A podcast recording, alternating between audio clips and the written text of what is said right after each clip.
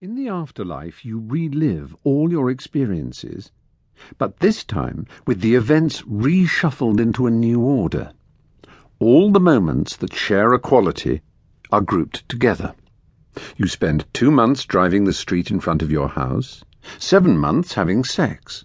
You sleep for 30 years without opening your eyes. For five months straight, you flip through magazines while sitting on a toilet. You take all your pain at once, all 27 intense hours of it. Bones break, cars crash, skin is cut, babies are born. Once you make it through, it's agony free for the rest of your afterlife. But that doesn't mean it's always pleasant.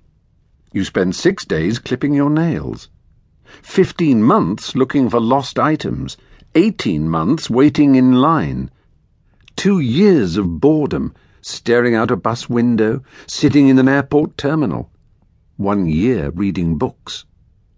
Your eyes hurt and you itch because you can't take a shower until it's your time to take your marathon 200 day shower. Two weeks wondering what happens when you die. One minute realizing your body is falling. 77 hours of confusion. One hour realizing you've forgotten someone's name. Three weeks realizing you are wrong. Two days lying. Six weeks waiting for a green light. Seven hours vomiting. Fourteen minutes experiencing pure joy. Three months doing laundry. Fifteen hours writing your signature. Two days tying shoelaces. Sixty-seven days of heartbreak.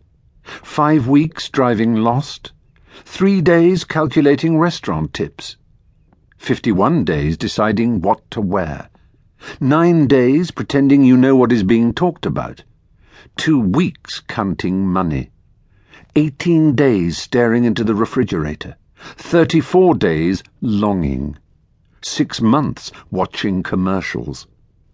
Four weeks sitting in thought, wondering if there is something better you could be doing with your time three years swallowing food, five days working buttons and zippers, four minutes wondering what your life would be like if you reshuffled the order of events. In this part of the afterlife, you imagine something analogous to your earthly life, and the thought is blissful.